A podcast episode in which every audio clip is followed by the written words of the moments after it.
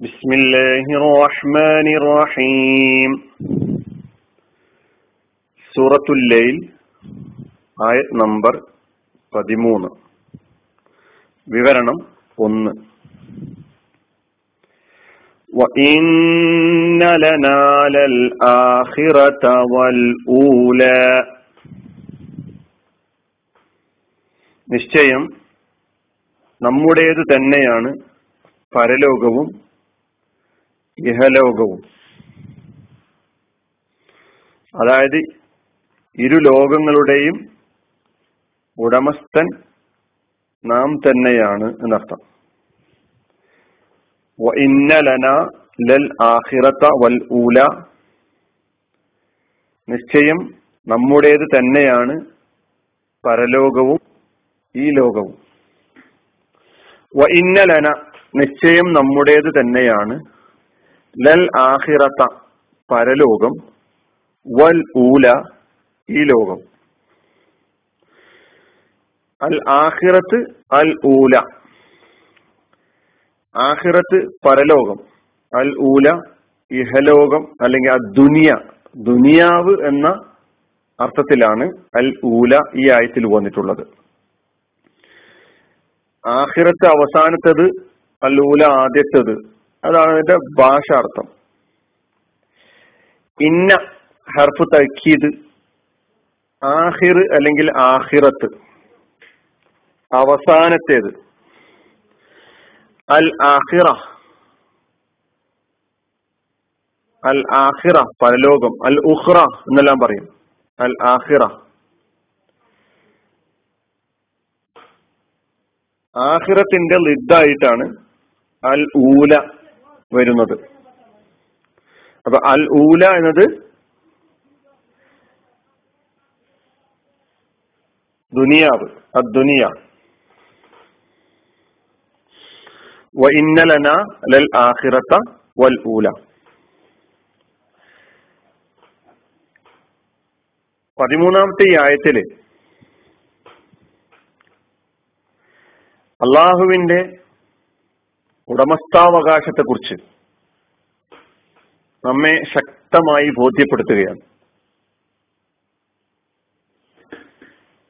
ആരുടേതാണ് ഈ ലോകം? ആരുടേതാണ് പരലോകം? മനുഷ്യൻ ചെറിയ ചെറിയ തുരുത്തുകൾ ഉണ്ടാക്കി എന്റേതാണ് എന്ന നിലയ്ക്ക് അഹങ്കരിച്ച് ആ ചെറിയ തുരുത്തിന്റെ മുകളിൽ അതീശാധിപതിയായി ഇരിക്കുന്ന കാലത്ത് വളരെ വ്യക്തമായ ഒരു സൂചന ഈ ആയത്ത് നമുക്ക് നൽകുന്നുണ്ട്. നമ്മൾ നമ്മുടേതാണ് എന്ന് വിചാരിക്കുന്ന ഒന്നും തന്നെ യഥാർത്ഥത്തിൽ നമ്മുടേതല്ല എന്ന തിരിച്ചറിവാണ് അള്ളാഹു സുബാനു താല ഈ ആയത്തിലൂടെ നമുക്കുണ്ടാകണമെന്ന് ആഗ്രഹിക്കുന്നത്. അല്പകാലത്തേക്ക് ഉപയോഗപ്പെടുത്താനുള്ള അവകാശം നൽകിയപ്പോൾ ഞാനാണ് അതിന്റെ ഉടമ എന്ന നിലയ്ക്ക് പെരുമാറുന്ന അവസ്ഥയിലേക്ക് മനുഷ്യൻ അധപ്പതിക്കുകയാണ് നമുക്കിത് ഉപയോഗപ്പെടുത്താനുള്ള അവകാശം മാത്രമേ ഉള്ളൂ. ഇതിന്റെ ഉടമയാണ് ഞാൻ എന്ന നിലയ്ക്ക് സമീപിക്കാനുള്ള അധികാരമില്ല.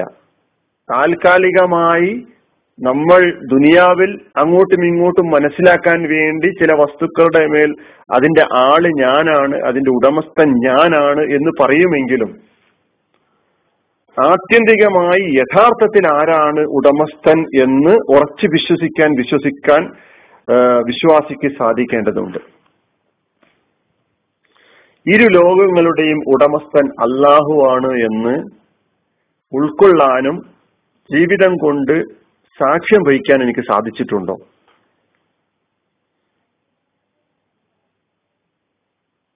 ഇതാണ് ഈ ആയത്ത് നമ്മുടെ മുമ്പിൽ വെക്കുന്ന ചോദ്യം. ഈ ആയത്തിന് മൂന്ന് നിലയ്ക്ക് വിശദീകരണം നൽകപ്പെട്ടിട്ടുണ്ട്.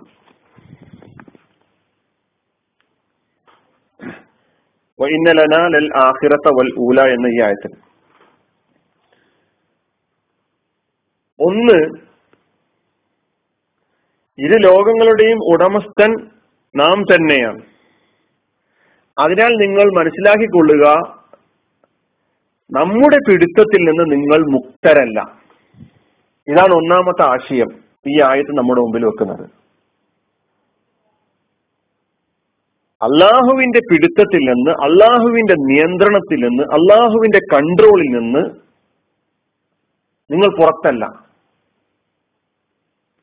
അയഹ്സബു അലൈഹി അഹദ് അവനെ കൺട്രോൾ ചെയ്യാൻ അവനെ നിയന്ത്രിക്കാൻ ഒരാൾക്കും സാധിക്കുകയില്ല എന്ന് അവൻ വിചാരിക്കുന്നുവോ ഇൻഷാല്ല നമ്മൾ പഠിക്കാൻ പോകുന്ന സൂറയിൽ വരുന്നതാണ്.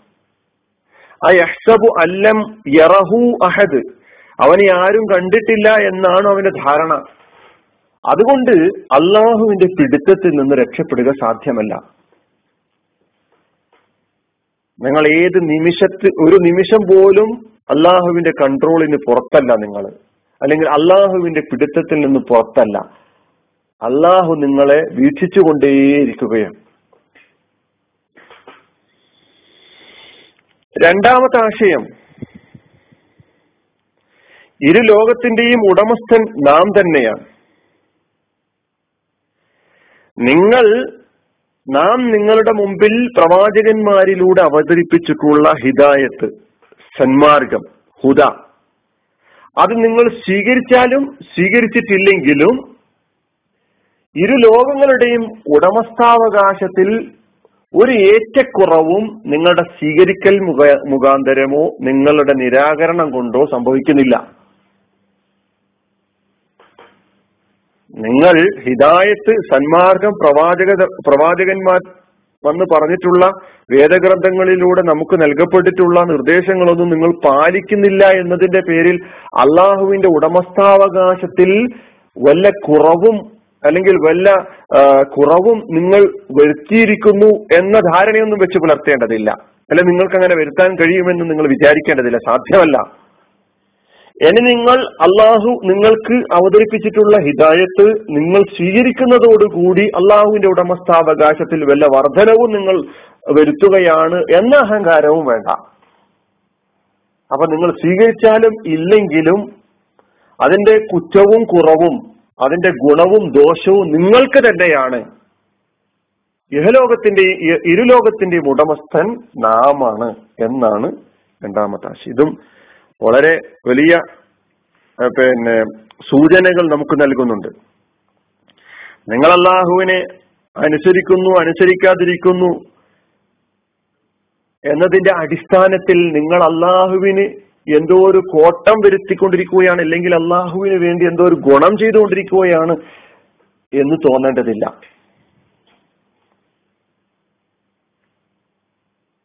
അതിനാൽ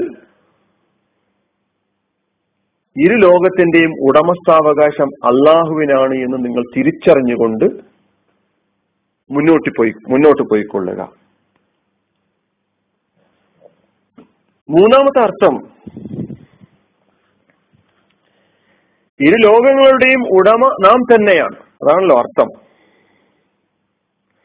നിങ്ങൾ എന്ത് ആഗ്രഹിക്കുന്നു ഭൗതിക ലോകമാണ് ആഗ്രഹിക്കുന്നതെങ്കിൽ അത് കിട്ടേണ്ടത് അത് നൽകേണ്ടത് നാം തന്നെയാണ്. പരലോകമാണ് ആഗ്രഹിക്കുന്നതെങ്കിൽ അത് നൽകാനുള്ള അധികാരവും നമുക്ക് തന്നെയാണ്. അപ്പോ ഇഹപര ലോകത്ത് നിന്ന് എന്ത് കിട്ടേണ്ടതുണ്ടോ അത് നൽകാനുള്ള അധികാരം അള്ളാഹുവിന്റെ കയ്യിലാണ്. അവൻ തീരുമാനിക്കണം. അല്പം ഈ മൂന്നാമത് പറഞ്ഞ കാര്യം വിശദീകരിക്കാനുണ്ട്. ഇൻഷാല്ല വിശദീകരണം നമുക്ക് അടുത്ത ക്ലാസ്സിൽ കേട്ടാം. കേൾക്കാം. വാഹൃദാവാൻ അനിൽഹമുല്ലാഹി റബുലാലമീൻ അസ്സാം വലൈക്കും